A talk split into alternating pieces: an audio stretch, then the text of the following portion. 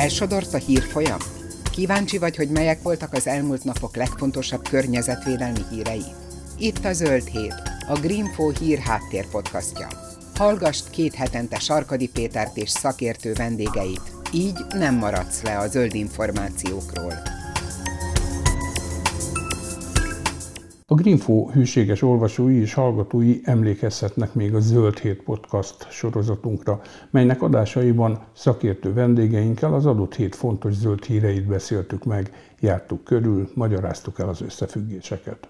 Egy hosszabb kényszerszünet után most újraindul a zöld hét, igaz, egyelőre két heti rendszerességgel, köszönhetően az Ökotás Alapítvány és a Mérték Média Elemző Műhely pályázati támogatásának.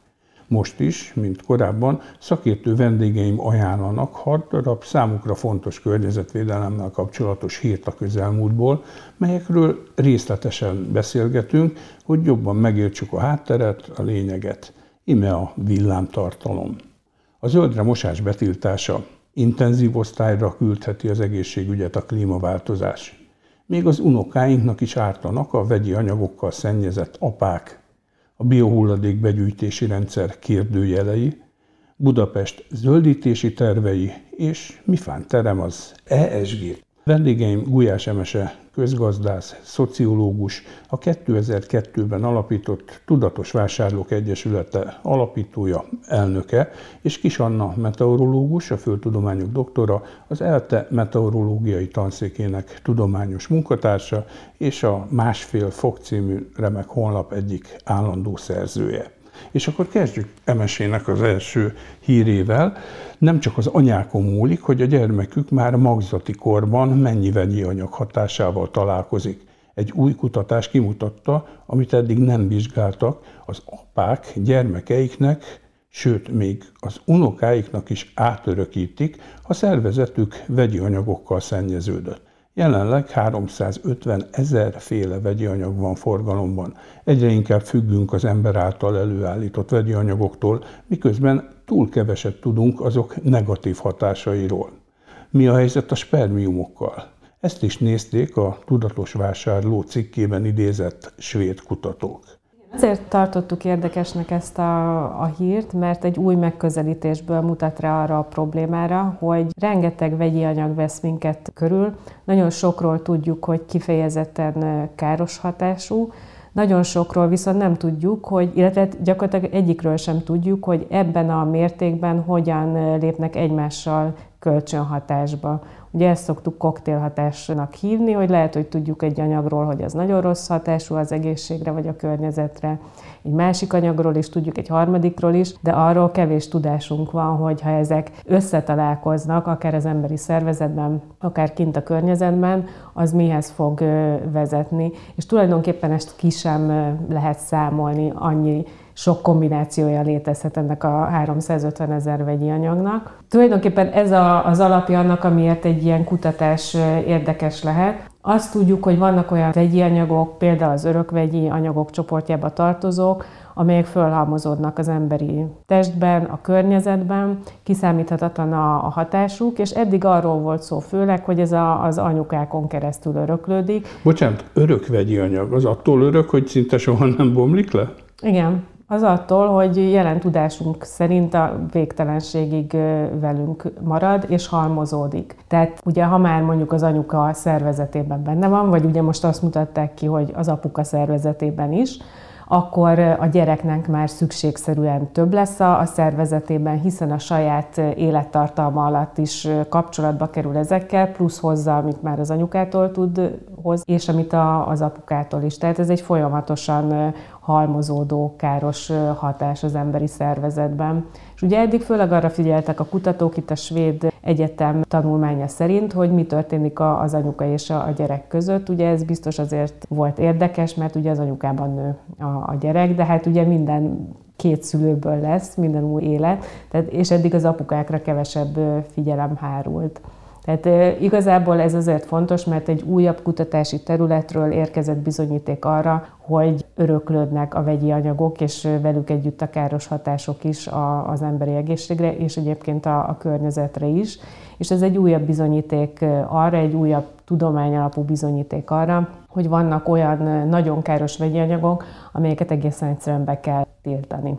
Hát egyébként ez, a, amit említettél, hogy koktélhatás. Ezzel én speciál, mint újságolvasó, ugye elsősorban az ilyen növényvédő szerek témakörben találkozom. Például a Greenpeace is többször azt mondta, hogy oké, oké, van egy csomó növényvédőszerem, amit a kiskertben használok. Tudom azt, hogy X-nek, nem tudom én, száz egység a határértéke, azt nem lépjük túl. Igen ám, de hogyha mondjuk van egy komplexebb mezőgazdasági termelési módszer, ahol tíz fajta vegyszert használok, egyenként egyik se lépi túl a határértéket, na de mi van akkor, hogyha ezek elkezdenek kölcsönhatásba jutni? És például ott is csak az utóbbi időben kezdenek el ilyen típusú kutatásokat. Igen. És ebben az a nagyon érdekes, hogy mondjuk növényvédőszereket említesz, ez olyan, amit az ember könnyen el tud képzelni, ahogy mondjuk egy ilyen nagy traktorot szórja ki a, a növényvédőszer, de nagyon sok váratlan helyen is érintkezünk vegyi anyagokkal. Például a tudatos vásárlóknak egy most futó tesztje, majd össze fogjuk publikálni, az arról szól, hogy a textíliákban, konkrétan fehér nemükben milyen vegyi anyagok vannak, amikről nem is gondolnánk, hogy ott lehet, például a biszfenolok, ugye azt most már, aki érzékeny erre a témára, nyomon követhette, hogy van egy csomó BPA-mentes termék.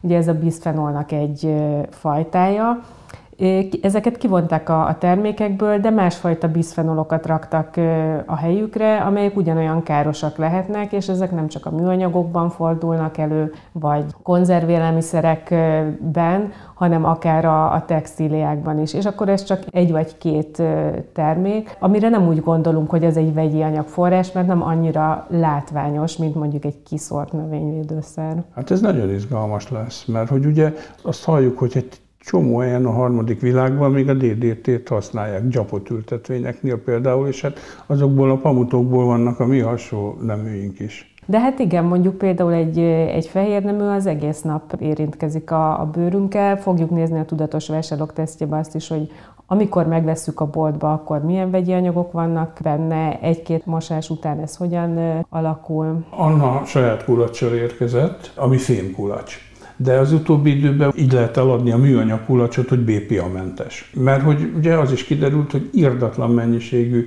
műanyag beleoldódik mondjuk a PET palackból, hogyha abba veszünk vizet vagy akármit.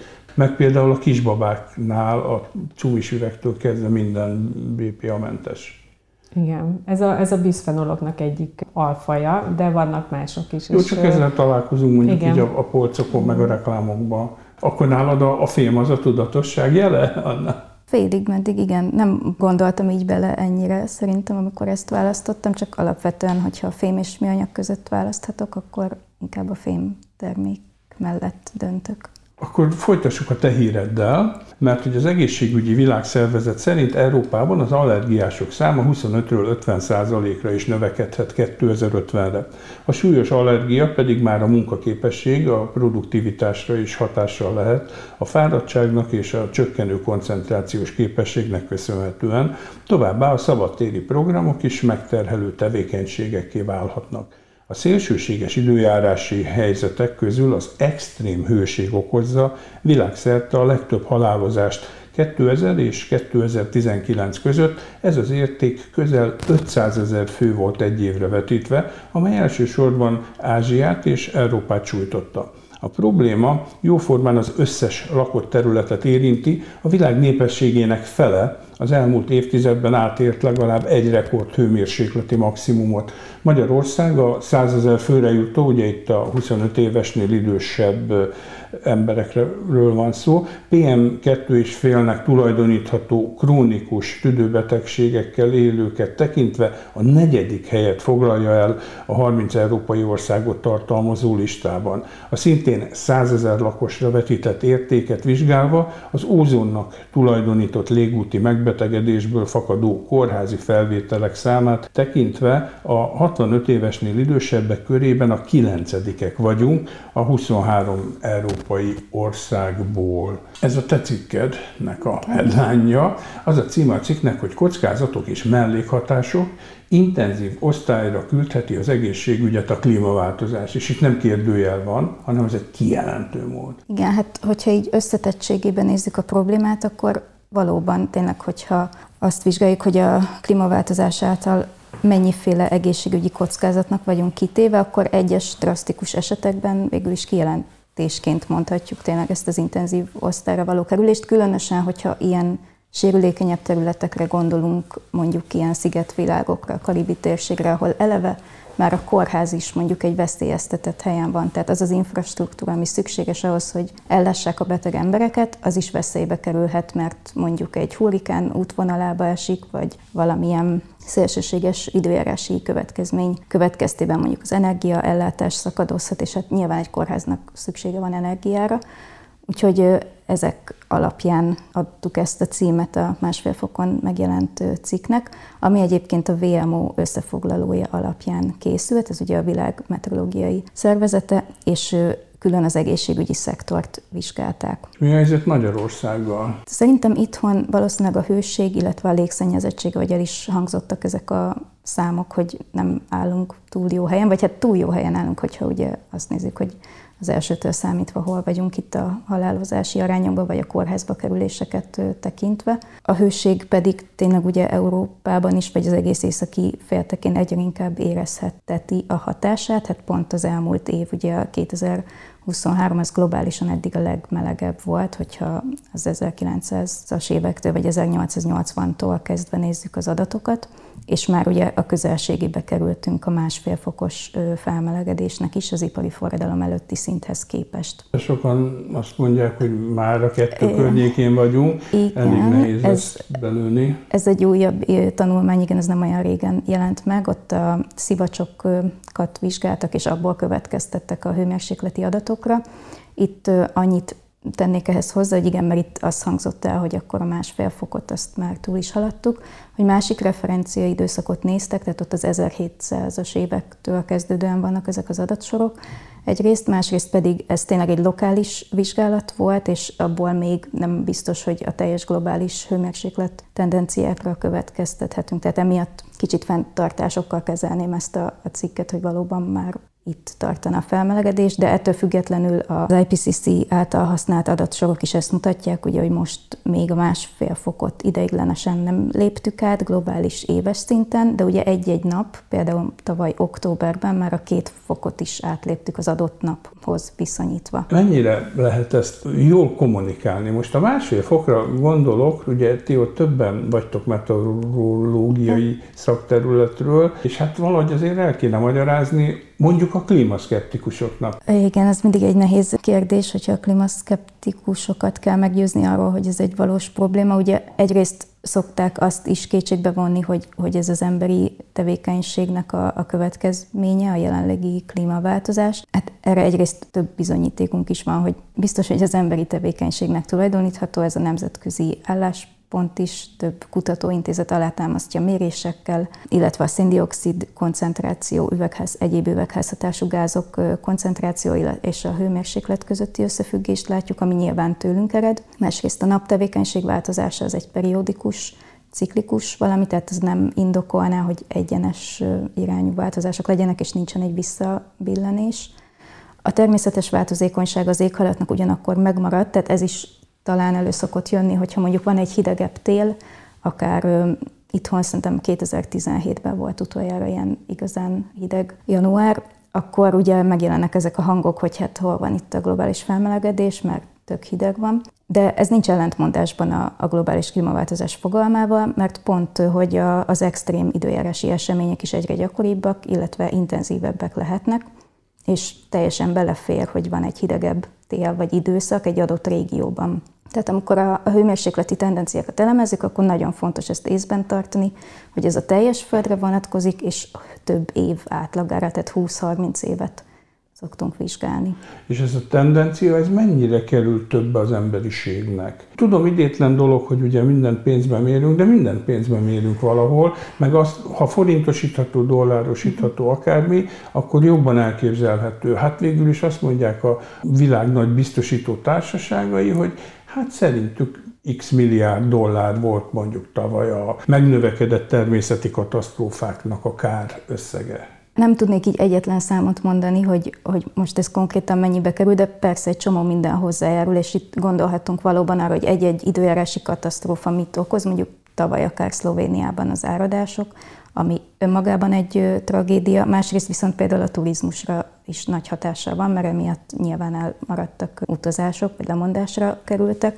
Tehát ilyen szempontból is nézhetjük a másik, ezek a közvetett hatások, akár az egészségügyre, hogyha mondjuk ott szennyezett lesz valami víz, vagy akár miattól valaki megbetegszik, akkor az az egészségügyre is egy plusz költséget ró. Ezt a, a kérdést nagyon könnyen el lehet szerintem képzelni a hétköznapi életben is. Ugye Te, Gulyás Emese közgazdász. Hogyha ha arra gondolunk, hogy ez szinte mind, mind, nem minden évben, de sokszor megjelenik a hírekben, hogy ugye van egy aszályosabb év, akkor nem olyan jó mondjuk a búzatermés, vagy más növénynek a termés, akkor annak megemelkedik az ára, ez megjelenik a, a termékek árában is, de tehát itt most gondoltunk a búzára, az teljesen hétköznapi termék, ugye kenyeret az gyakorlatilag mindenki eszik, de gyümölcsöknél is, hogy hi- hiány alakul ki, akkor bizonyos gyümölcsnek nagyon fölmegy a, az ára, tehát ezek megjelennek a hétköznapi életben is, vagy kicsit idősebb hallgatók mondjuk gondolkozhatnak azon, hogy nem tudom, 20-30 évvel ezelőtt nem költöttünk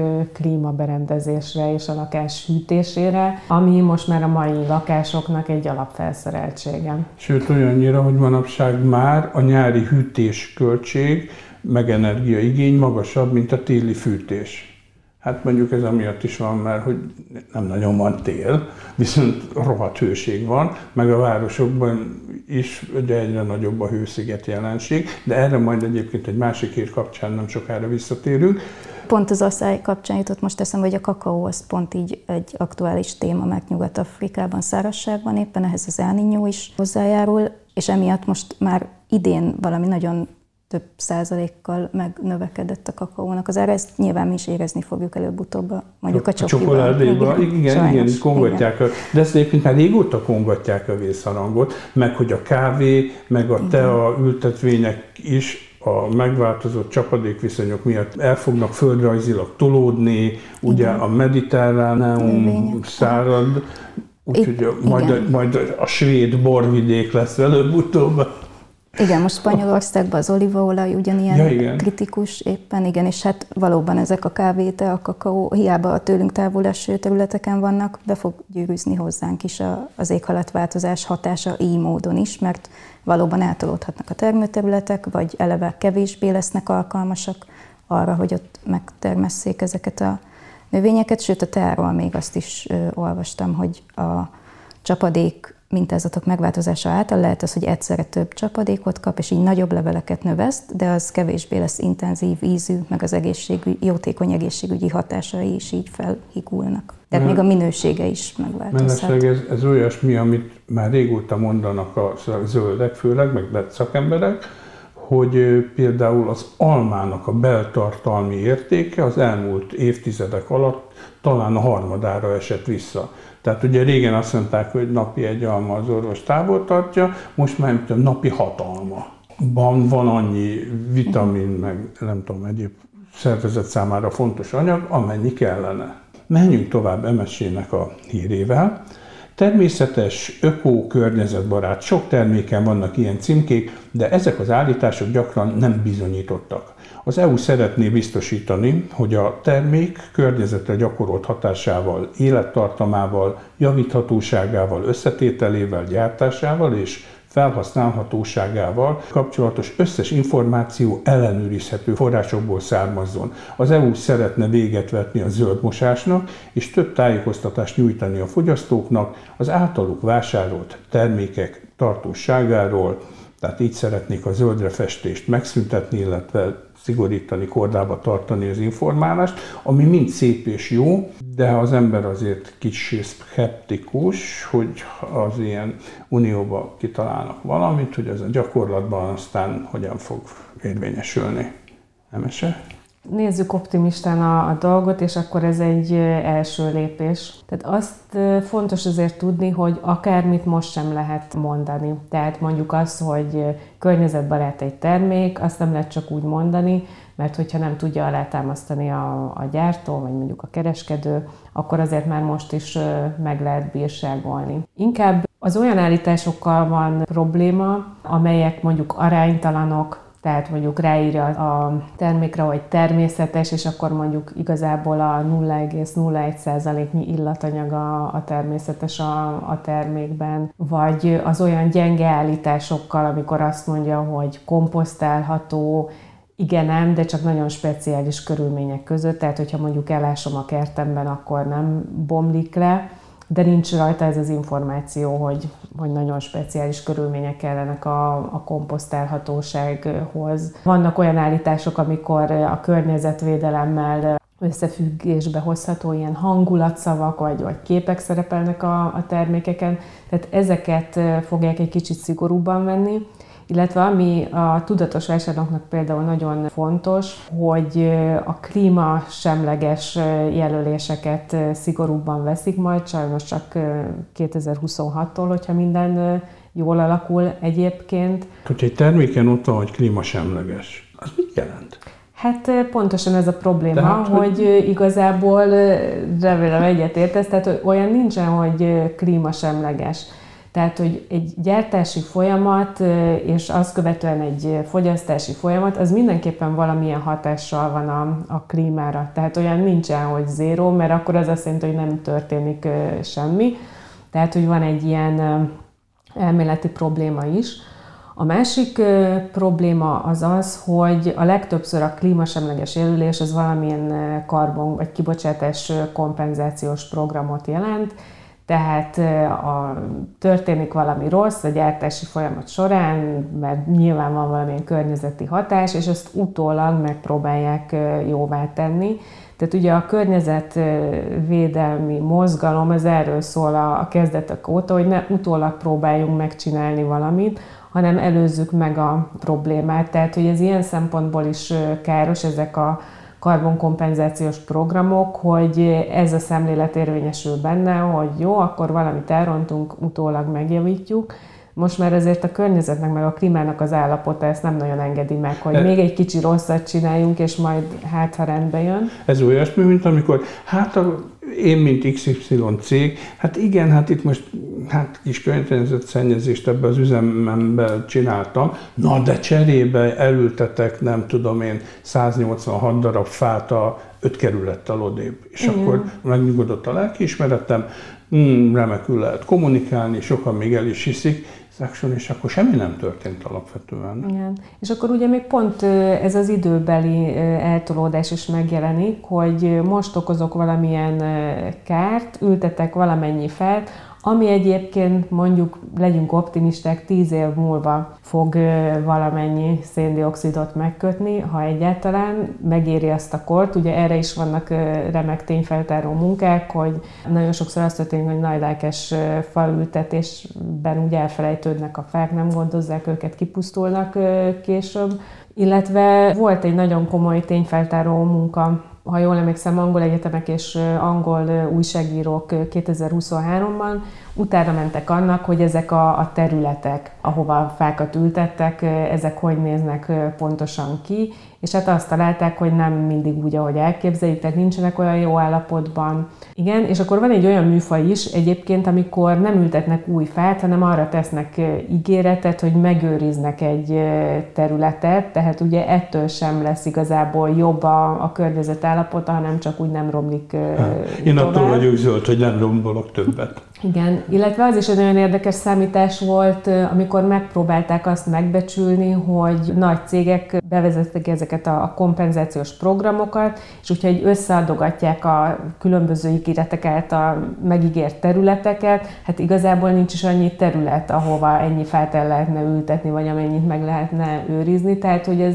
ezer sebből vérzik, amikor ráírják egy termékre, hogy klímasemleges. Ugye itt már megint van egy apróság, hogy maga a termék vagy a gyártási folyamatról beszélünk. Ha csak a gyártási folyamat, akkor miért van a, a terméke, hiszen az nem egy termék jellemző. Úgyhogy mi a tudatos vásárlók részéről, és egyébként a nemzetközi fogyasztóvédő vagy fogyasztói mozgalmak is üdvözlik azt, hogy az új jogszabályok majd kifejezetten foglalkoznak a klímasemleges állításokkal, illetve próbálják ezeket korlátozni. Ti mint a másfél fok, gondolom ezzel a greenwashing zöldremosásos vonallal bőven sokszor szembesültek. Igen, erről is egyébként egy kollégámnak megjelent egy cikk, ami kifejezetten ezzel a greenwashing témával foglalkozik, és hát valóban azt hiszem valami hét módszert különítenek el, hogy hányféleképpen próbálják átvágni a, a fogyasztókat ezekkel a szlogenekkel, és tényleg ez szerintem nagyon szomorú téma, hogy ha valaki tudatosan szeretne egy olyan terméket vásárolni, amire szüksége van, de szeretné azt kiválasztani, ami a leginkább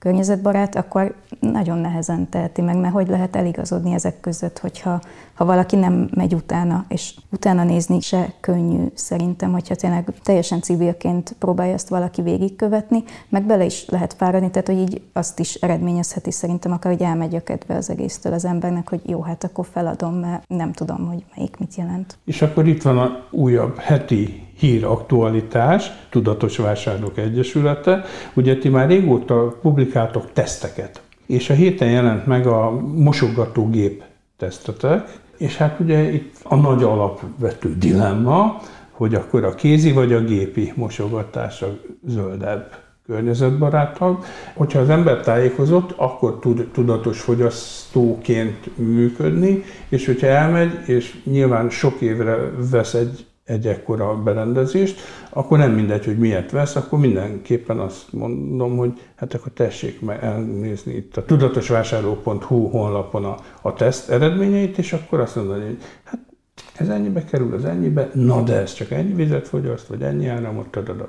Igen, a tesztek.tudatosvásárló.hu-n tesszük közé a, a teszt eredményeket. Ugye itt azt nem vizsgáltuk, hogy kézi mosogatási jobb, vagy a gépi. Szerintem itt van egy ilyen Szokás. kicsit csapda helyzet, hogy általában a folyóvizes kézi mosogatást hasonlítják össze a gépivel. Még az állóvizes az egy ilyen régebbi módszer, Na de vannak nagyon hatékony gépek is, hogyha valaki ezt szeretné. És érdemes ezeket a teszteket megnézni. A tudatos vásárlókkal mi egy nemzetközi csapatban vagyunk benne hasonló szervezetekkel, és együtt csináljuk ezeket a teszteket. Itt is azért látszik, hogy az energiafogyasztásban is akár háromszoros különbség lehet a, a gépek között, vízfogyasztásban is kétszeres, és még az öko programok esetében is, tehát hogyha nem ökót a nem ökóval hasonlítjuk össze az ökót az ökóval, nagyok lehetnek a, különbségek. És egyébként, hogy csak az előző történetet is belefűzzem ebbe, a zöld állításokra vonatkozó EU-s jogszabály az arra is fog majd vonatkozni, illetve egy párhuzamos részszabály, hogy a javíthatósága milyen ezeknek a, a gépeknek, mert az is egy nagyon fontos szempont, hogy van a, a működési környezeti hatása, ugye mennyi energiát, vizet, stb. használ föl, de mondjuk mennyi az élettartama egy gépnek, arra nagyon jó indikátor a javíthatóság, amit sokkal részletesebben, alaposabban kell majd kommunikálni a gyártóknak a, a jövőben, illetve ameddig ez nincs, addig például kiindulhatunk abból, hogy mennyi garanciát vállal rá a gyártó. Az idősebbek emlékeznek a hajdú testvérekre, a régi magyar hajdú mosógépre, meg a centrifugára, amik ilyen elnyűhetetlen darabként vonultak be, mint a 30 éven át működtek. Nagyon egyszerűek voltak, könnyű volt javítani őket. Sokan azt mondják, hogy azért adnak manapság már csak mondjuk 5-6 éve garanciát max ezekre az új termékekre, mondjuk egy mosógépre, mosogatógépre, stb., mert hogy kb. ennyire van tervezve, aztán dobd el, vegyél újat. Mint tudatos vásárló szerinted ebben van igazság? Lehet benne igazság, ennek így nem jártunk utána, ezt nyilván a gyártók jobban tudják. Azt gondolom, hogy egy szemléletváltásra van itt is szükség, ha csak meg el nem érkezett, hogy például meg lehetne az üzleti lehetőséget a, a javításban, javító hálózatokban is, a gyártói oldalról Hát ez megoldás. Csak... Tehát, hogyha ha darabra nem tudnak többet eladni, akkor a javítási folyamat talán. Levonható az az általános konzekvencia, hogy minél drágább egy termék, annál jobb? Mondjuk nem. egy mosogatógép esetében? Nem. Tehát például a tudatos vásárlók tesztek is, a tesztek.tudatosvásárló.hu oldalon rendre kihozzák ezt a, az eredményt, hogy nincsen direkt összefüggés az ár és a, a minőség között. Vannak olyanok, nagyon drága termékek, amik nem feltétlenül az élbolyban versenyeznek, akár mosogatógép vagy más műszaki cikk esetén is, sőt, a márkákon belül is vannak eltérések, tehát van egy márka, és annak van nagyon jó terméke, közepes terméke, adott esetben rossz terméke is. Tehát akkor végül is a vásárlás előtt én mérlegelletek, hogy ha ezt veszem meg, akkor kb. mondjuk hat év múlva térül meg, mondjuk szembe, ha meg mondjuk kézzel mosogatok, de akkor meg sokkal több vizet, meleg vizet használok el, és a többi, meg időt, meg szóval egy csomó mindent ugye ott nem számolunk vele, nem tudom, ti gondolom, hogy használtok, vagy nem? Mosogató. Aha, mosogatógépet. Én igaziból így kombináltad, igen, tehát mosogatógépet is használunk, de hogyha mondjuk vannak ugye ilyen kényesebb bögrék, vagy akármi, amit csak kézzel lehet elmosni, illetve igen, mivel vannak olyan edényeim, ami azonnal mondjuk szükségem van rá, akkor ezt nyilván nem fogom megvárni, amíg majd beindítom a, a mosogatógépet, úgy üresen meg nem indítom el egy-két edényet, tehát hogy így mind a kettőt szoktam alkalmazni. No, hát akkor ha már háztartásban vagyunk, akkor maradjunk is ott. Három városban már elindul, Budapesten csak márciusban kezdődik a biohulladék szelektív gyűjtése. A telek szerint Szolnokon indult el, Magyarországon elsőként a háztartási biohulladék szelektív gyűjtés, majd másodikként Székesfehérváron, és e héten pedig Kaposvár lépett be a rendszerbe. Az idénre ígért 460 ezerből, mint egy 60 ezer ember már megkapta a háztartási biokukáját, de a közeljövőben Miskolcon és Cegléden, márciusban pedig várhatóan Budapest két kerületében is elkezdhetik az érintett háztartások az élelmiszer hulladék szelektív gyűjtését. Hát ez így egy tulajdonképpen pozitív hír, ha nem tudjuk az előzményeket. Igen, én így bele se gondoltam elsőre, de valóban ez a kérdés így felvető, hogy ez mennyire tekinthető pozitív hírnek, mert szerintem önmagában, ha tényleg csak ennyit olvas valaki, akkor ez egy jó dolog, hogy elindul a szelektív gyűjtése most már tényleg a biohulladéknak is, ami tényleg így önmagában szerintem jó. Viszont valóban azt hozzátéve, vagy visszakeresni kicsit az előzményeket, látjuk, hogy ezt már 2018-ban azt hiszem előirányozták, hogy ezt meg kell tenni, és ugye a határidő az 2023. december 31 volt. Ehhez képest nálunk december közepén jött ki azt hiszem a kormányrendelet, hogy akkor ez hogy fog megtörténni. Tehát, hogy tényleg az utolsó pillanatra hagyták a, a megvalósítási kérdéseket, vagy bármi tudnivalót, ami gondolom az érintett cégeknek, tehát hogy akik elszállítják ezt a hulladékot is nehézkesebbé teszi az egész feladatot. Másrészt a lakosságnak ezt valahogy kommunikálni kéne, vagy kellett volna, vagy nem tudom most éppen hol áll a helyzet ugye ezekben a városokban, hogy egyáltalán mi az, amit ide lehet dobni, vagy hogy fog ez működni. Én arra emlékszem, azt olvastam valahol, hogy annak idején Németországban, amikor a szelektív gyűjtést bevezették, előtte éveken mhm. át iskolákban meg az embereknek ment a fejmosás pozitív értelemben, hogy majd, ha bevezetjük a rendszert, akkor ezt ide, ezt oda, ezt amoda, aztán bevezették, akkor ez már úgy ment készségszinten. És a németeknél mondjuk a csomagolási hulladék az 95%-ba visszagyűjtésre kerül.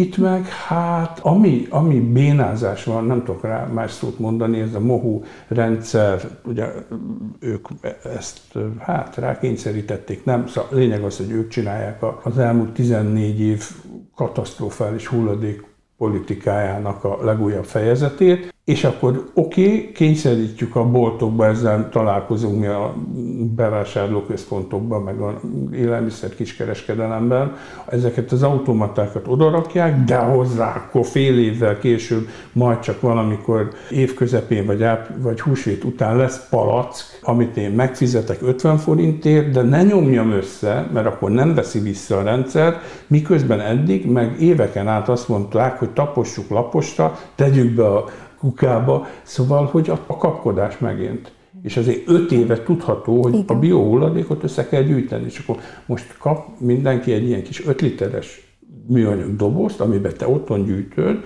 akkor egy barna kukában leviszed, azt majd egyszer valahogy elviszik egy héten, reméljük, hogy pontosan, de mi lesz nyáron, amikor büdös van? Az ilyen bevezetéseket úgy érdemes csinálni, hogy először kipróbáljuk kicsiben, tehát mondjuk különböző társasházi közegben, különböző társadalmi közegben, megnézni, hogy mi az, ami könnyen megy, mi az, ami nehézséget okoz, mi az, amire rá kell kicsit segíteni, és ezeket a tanulságokat le lehet vonni, és akkor úgy bevezetni a rendszert.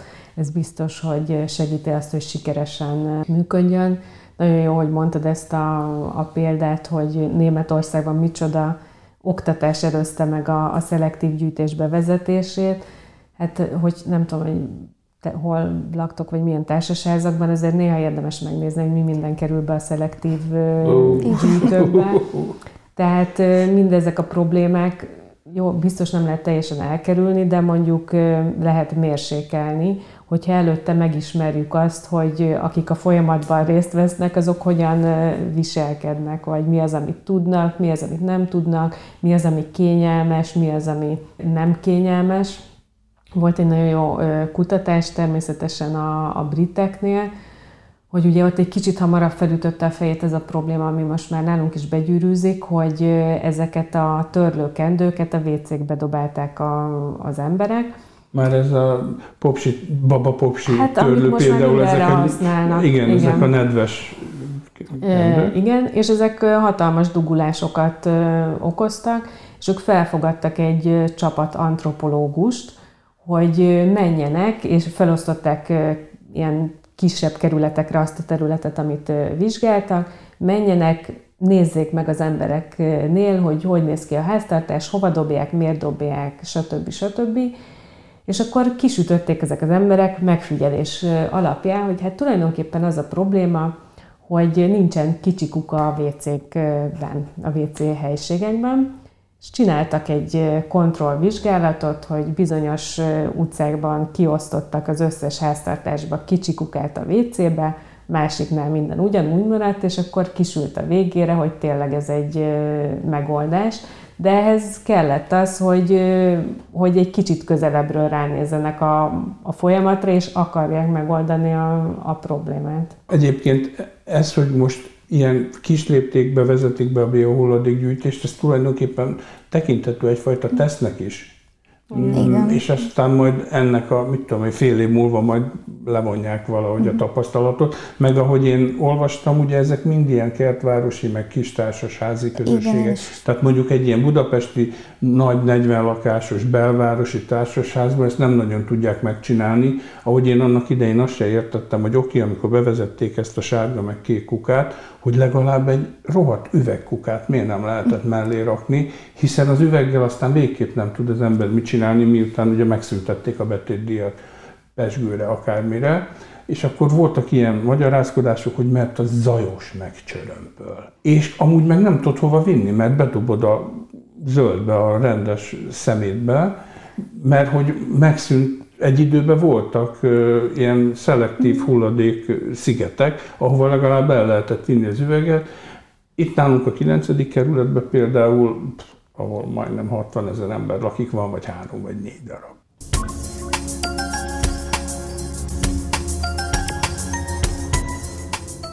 Ez a Zöld Hét, a Greenfo hír háttér podcastja.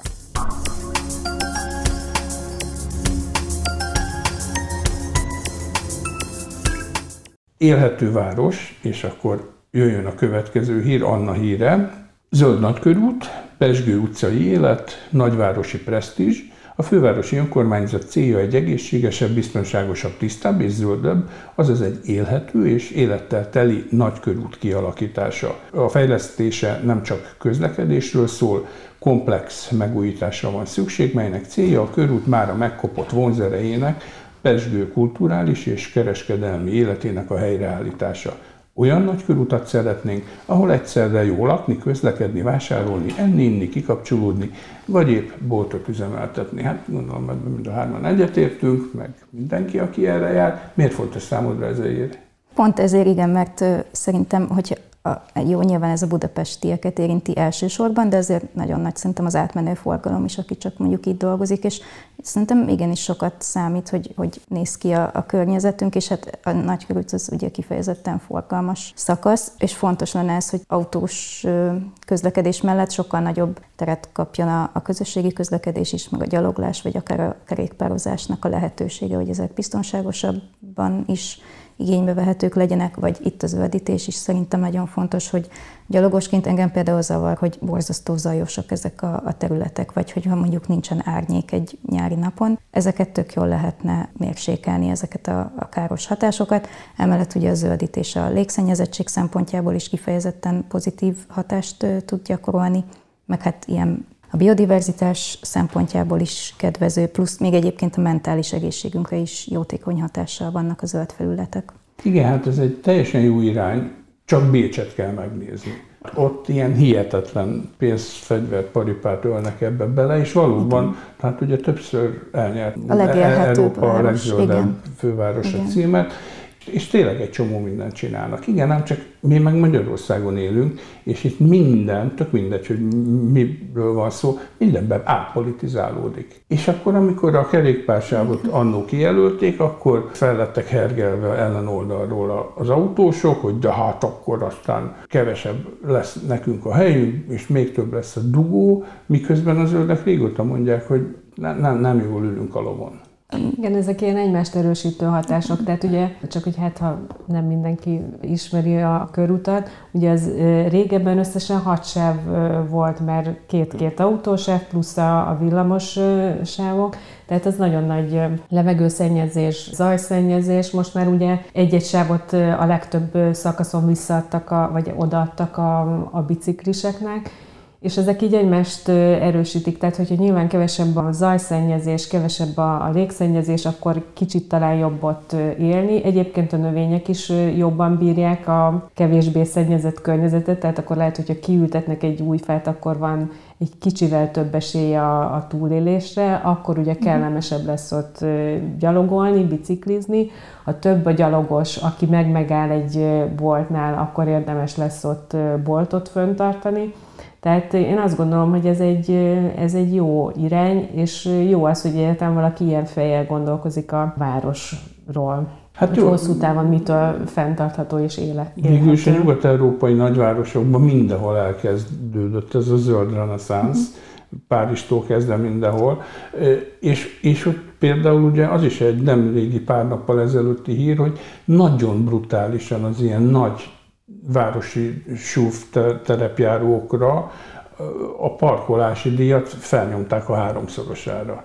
És akkor azért azt még a gazdagok is úgy megnézik, hogy hoppá, ennyiért azért nem parkolok. Ugye ez az a, a polgármester asszony, hát ő nagy csörtéket, csatákat vív, de sikerül azért valamelyest visszaszorítani az autóforgalmat. Mert hogy idő előtt annyi elhalálozás van. Igen, ugye, a légszennyezettség, igen, cikkek. statisztikák itt elhangzottak már, és valóban, tehát, hogy több európai nagyvárosban meglépték ezt, hogy kitiltották az autósokat mondjuk egy-egy belsőbb területről. Igen, Párizsban, azt hiszem Londonban, Milánóban is találunk erre példát, és erről is egyébként megjelent korábban a másfélfok.hu egy cikkünk a, a 15 perces városoknak a, a fogalmáról, ahol ugye az lenne a cél, hogy gyalogos vagy közösségi közlekedéssel el lehessen érni minden fontos dolgot, amire így a mindennapi életben szükségünk van, tehát a munkahelyünket, az iskolát, egészségügyet, a bevásárlási lehetőségeket, meg a, a szórakozási vagy kulturális élményeket, és ehhez itt Budapesten is több, tehát azt hiszem a Bartók negyed például az pont alkalmas egy ilyen kis szomszédságnak a kialakítására, és ott is már elindultak ilyen átalakulások. Tehát mondjuk ilyen kis regionális centrumokat csinálni, igen, akár igen. kerületenként, és akkor a kerületben lakók nem kényszerülnének arra, hogy bejöjjenek a Deák térre, a belváros belvárosába, ha, igen, hanem, hanem ott helyben megtalálják. Igen. És nyilván itt nincs egy ilyen univerzális módszer, amit minden városba vagy városrészre lehet alkalmazni, meg hát vannak különbségek, tehát hogy a 15 percet is nyilván egy, nem tudom, 20 éves, meg egy 60 éves nem ugyan olyan tempóba gyalogol, tehát hogy ezek ilyen 15 általános... kötőjel 40 perc. Jó, igen. Utolsó hírhez érkeztünk mára. Ez a portfóliónak egy cikke, ami így elsőre ne ijedjenek meg a hallgatók. 2024. január 1-től hatályba lépett ESG törvényel a jelentéstételi kötelezettség mellett számos új más feladat is vár a szervezetekre és az üzleti folyamataikra. Dedikált személyek kiválasztása, új munkafolyamatok felállítása, kockázatelemzési és panaszkezelési rendszerek bevezetése, vagy az ESG Management platformra történő adatfeltöltés. A kedvező hitelbírálatot is támogató ESG beszámolóban az érintett vállalatoknak évente kell benyújtaniuk a környezeti és társadalmi hatások fenntarthatósági célú átvilágításáról, beleértve a saját működésüket és a beszállítói lánc tevékenységét is. Tehát egy portfólió cikk, de ahhoz, hogy ezt megértsük, először is tisztázzuk az ESG fogalmat, ami ugye három angol szónak a rövidítése, hogy, hogy ez micsoda, mert néha így a hírekben úgy szerepel, de hát nem nagyon tudjuk, Igen, hogy mi tehát is pontosan. Ugye ez az Environmental, Social and Governance, tehát ez a környezeti, társadalmi eh, hatások és a vállalatvezetési intézmények, amelyek az előző kettő mérséklését, illetve a társadalmi hatásoknál nyilván a pozitív hatás maximalizálását támogatják. Ezekben a témákban kell jelenteniük a, a legnagyobb, hát igen, végül is nem is olyan nagy, mert 250 fő és bizonyos árbevétel fölött, vagy mérlegfőszeg fölötti vállalatoknak, tehát igazából elég sok mindenkit érint és az idei év lesz az első, amiről majd jövőre jelenteni kell. Oké, okay, de én, mint átlagpolgár, fogyasztó, ebből most akkor mit fogok érzékelni, vagy, vagy egyáltalán mi tartozik rám? Tehát itt mondjuk van egy nagy távközlési cég, vagy egy nagy bank, aki ugye ilyen kaliberű méretű, és akkor én mondjuk ügyfél vagyok. Na most akkor neki az ESG-je ilyen-olyan. Egyrészt vannak közvetlen kapcsolódási pontok, másrészt közvetettek is. Tehát ugye az a lényeg, hogy ez az új szabály, ez egy nagyobb csomagnak a része, a gazdaság zöld átállását célozza. Ugye még a tudatos vásárlókat is arra alapítottuk, most már több mint jobban több mint 2000 igen, köszönöm a segítséget 2002-ben, hogy a nagyon sok környezeti hatás az a gyártási vagy fogyasztási folyamatokkal van összefüggésben, tehát nyilván, hogyha javítani akarjuk a környezet állapotát, akkor mind a két oldalon be kell avatkozni. És ezek az intézkedések, hogy a vállalatoknak be kell számolniuk most már nem csak a pénzügyi teljesítményeikről, ugye eddig az volt mérleg eredmény kimutatás mindig közétéve, hanem a környezet és a társadalmi teljesítményükről is. Ez azt jelenti, hogy átláthatóbbá válik, hogy ők tesznek-e egyáltalán valamit, mert az is lehet a jelentésben, hogy nem tesznek semmit, vagy az, hogy tesznek valamit, de ezt valaki azért leellenőrzi, hogy mit mondanak, itt lesz egy meghatározó struktúra, ami szerint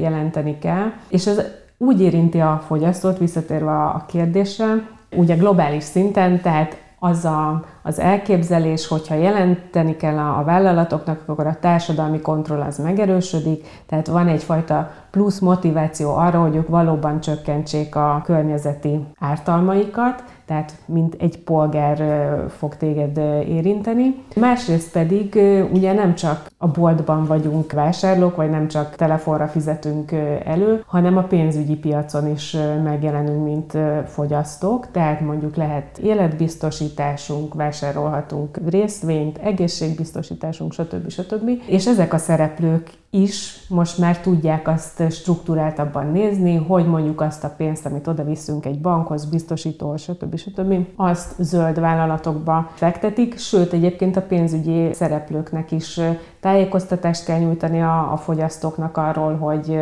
milyen zöld lehetőségek vannak segíteni kell a fogyasztót abban, hogy a zöld szempontból is jobb döntést hozzon. Tehát, hogy ez egy nagyobb csomagnak a része, a vállalatoknak a jelentéstételi kötelezettsége, és közvetlenül meg közvetlenül is hat a, a fogyasztókra. Tehát akkor ez itt egy folyamatnak tulajdonképpen az első lépése? Most ugye a legnagyobb cégekről beszélünk.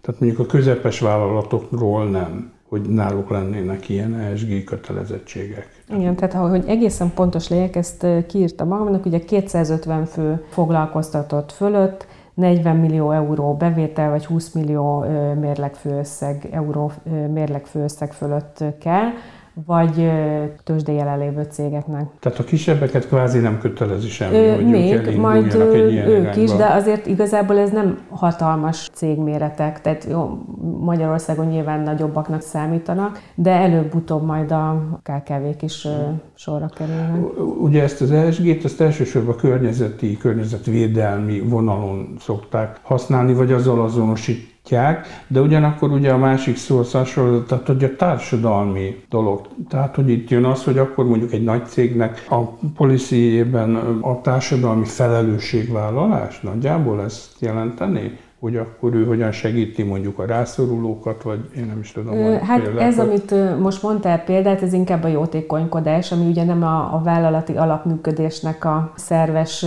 része. A társadalmi hatásoknál inkább a, a munkavállalók, mint érintetti csoport jönnek szóba, az ellátási láncban is, tehát, hogyha mondjuk valaki, nem tudom, egy másik országba varratja a pólóját, akkor az is szóba kerülhet, hogy ott milyen körülményeket biztosít. Tehát ez, ez lehet a társadalmi szempont. Még két rövid hírt hadd mondjak már, aminek szintén van aktualitása.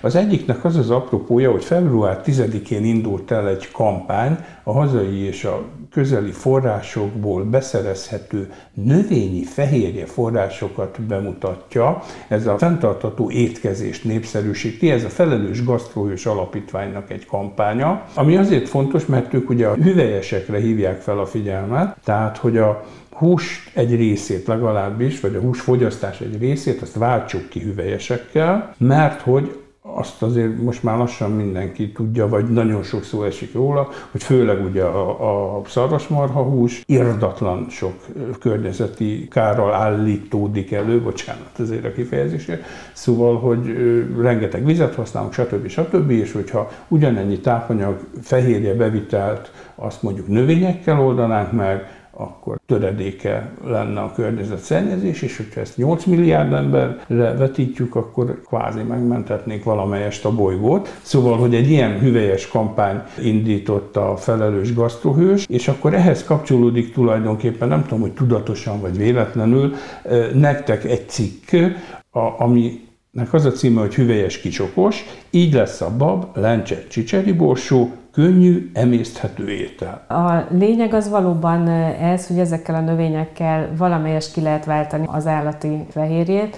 Egyébként utána néztem a, a KSH-nál, és van egy ilyen nagyon érdekes váltás, hogy a Magyarországon a húsfogyasztás az elmúlt 10 évben növekedett 55-ről 70 kilóra, közben meg a hüvelyesek fogyasztása, aminek egyébként annyira nem pontos azért a nyilvántartása, tehát hogy nem nagyon sok mindent számolnak oda, az pedig a felére esett vissza 2,8-ról mondjuk másfél kilóra, tehát hogy a valóságban pont egy ilyen másik irányú folyamat volt. Gondolom a gasztrohősnek, meg a tudatos vásárlóknak az anyagai is ezt próbálják egy kicsit egyensúlyban hozni. De ennek anyagi oka van?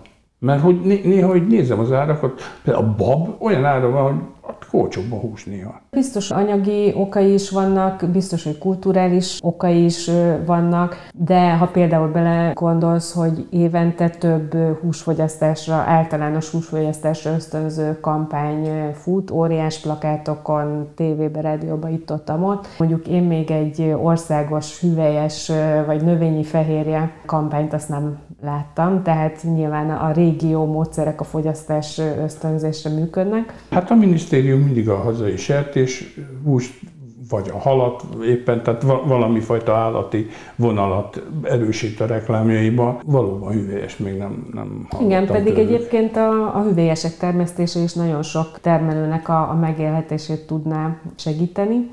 Tehát, hogy biztos, hogy anyagi kérdés, kulturális kérdés, a hozzáférhetőség az talán kevésbé, tehát nagyon sok formában hozzáférhetőek ezek a, a növények, és egyébként a kínálat gazdagsága is folyamatosan fejlődik, tehát lencséből is már lehet kapni fekete lencsét, vörös lencsét, hagyományos lencsét, ahogy ismerjük. Ezeknek egyébként a, nem is tudom, az emésztési hatása és az elkészítési módja is nagyon különböző, tehát azért lehet találni olyat, ami, ami tetszik a, az embernek. Abban próbál a gasztrolós is segíteni, és egyébként a tudatosvásárló.hu is a, a tartalmak, hogy milyen elkészítési módokkal lehet ezt emészthetőbbé vagy ízletesebbé. Tehát ilyen kis apró, a fajta apró kis trükkök, amivel kevésbé fog engem felfújni a babfőzelék. Anna, te vegetáriánus vagy? Nem, nem. szoktam menni húst is, de azt próbálom tartani, hogy hétfőnként mindig vegán napot tartok, és például pont ezen a hétfőn vörös lencse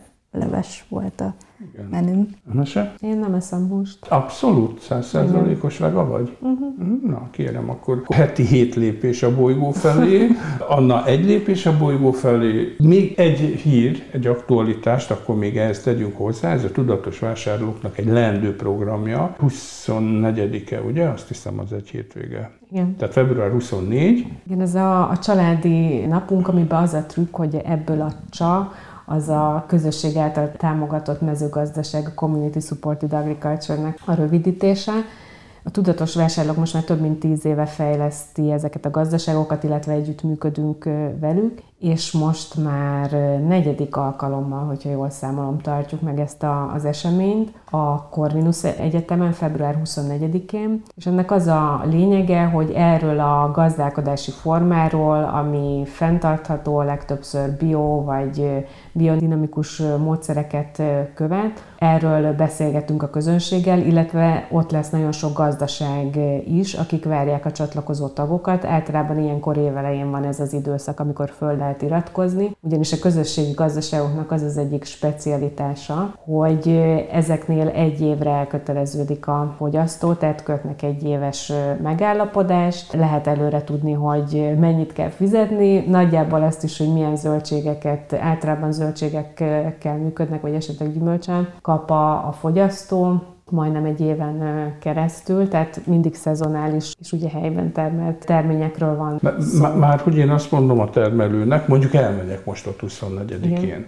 és akkor ott megnézem a standjukat ezeknek a kiállítóknak, és valamelyik szimpatikus, azt mondom, hogy hát akkor nem tudom én április tól a szezon beindul, időjárás függő, egészen nem tudom októberig, nekem minden héten kellene, mit tudom én, 10 kiló, amit éppen van. Hát igen, így már jobb. Tehát az általában a heti szállítás van a, a gazdaságoknál, és látsz előre egy tervet, hogy körülbelül mikor mi fog érkezni, de ez nem egy ilyen megrendelés alapú, hogy nekem erre van szükségem, hanem elfogadod azt a gazda bemutatása vagy bemutatkozása alapján, hogy ő nagyjából ezeket a növényeket termeszti, ilyen sokfélét, ilyen sok fajtát, és utána megeszed azt, amit kapsz. Tehát azt van, mondod, van hogy kérek Van benne gyászba macska faktor is, igen, de mondjuk igen. nem tudom, én 80 százalékban az én azt kapom, amit úgy körülbelül megbeszéltük, hogy kapom. Hát a meg, igen, amit körülbelül megbeszéltél, és mindig vannak újdonságok, mondjuk amit magadtól esetleg nem vennél meg a, a boltban, de benne van a, a dobozodban, vagy ebben a, a szatyorban, és akkor kipróbálod, és kiderül, hogy jó, vagy kipróbálod, és kiderül, hogy soha ki a hogy elcseréled egy másik taggal inkább. Na például ott helyben mindjárt, mindjárt lehet cserebedélgetni. Jó. Magán ezen a rendezvényen, február 24-én itt lesznek távolabbi gazdaságok is, egyszerűen azért, hogy minél több ember megismerhesse a különböző gazdaságokat, hogy működnek, mert nem pont ugyanolyanok. De hát nyilván, aki mondjuk Budapestre keres szállítást, az olyat fog választani aki egyetlen szállít Budapestre. És akkor meg van beszélve egy időpont, meg egy helyszín, ő idehozza, én oda megyek, kifizetem, Igen. viszem. Igen. De ennek azért vannak ilyen csírái már most is. Mi azt segítjük, hogy egymásra találjanak a fogyasztók és a gazdaságok, meg hogy megtanulják azokat a, a finomságokat, amitől más egy ilyen gazdaság, meg más egy ilyen gazdasághoz tartozni mert például a fogyasztói oldalról ugye először is el kell fogadni azt, hogy hát akkor hetente többször főzni kell, erre nem mindenki hajlandó vagy kész, hogy nincsenek ilyen körülményei, nyitottnak kell lenni az új növényekre, amit magattól nem vennél meg a boltban, esetleg arra is, hogy mondjuk nem annyira szép, hogy nem egy ezer százalékos almáról, vagy réperről, vagy akármiről van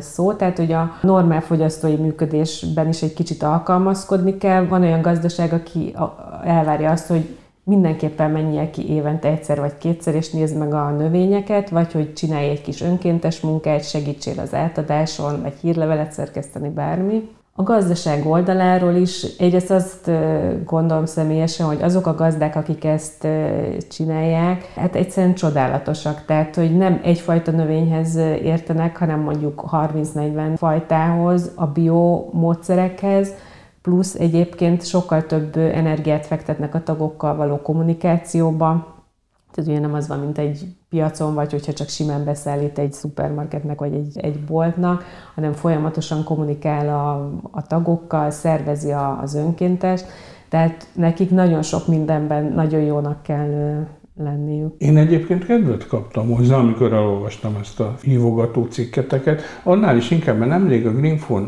megjelent egy olyan cikk, egy felmérés eredményei, hogy a csomagoló műanyagból is egy csomó mikroműanyag rész bekerül az élelmiszerekbe amire eddig nem gondoltunk volna. Itt legalább műanyagmentes, vagy minimálisan műanyag használattal érkezik el hozzám az adott élelmiszer, míg a boltban megveszem, hát az tuti, hogy, hogy egy csomó minden tök fölösleges műanyagot használok fel. Nem tudom, Anna, esetleg kedvet kaptál? Igen, érdekes. Na, na akkor ott találkozunk műsorok kívül. 24-én tehát a közgázon. No, nagyon szépen köszönöm, hogy itt voltatok ma velem. Vendégem volt Gulyás Emese közgazdász, szociológus, a 2002-ben alapított Tudatos Vásárlók Egyesülete alapítója, elnöke, illetve Kis Anna meteorológus, a földtudományok doktora, az ELTE meteorológiai tanszékének tudományos munkatársa, a másfél fok egyik állandó szerzője.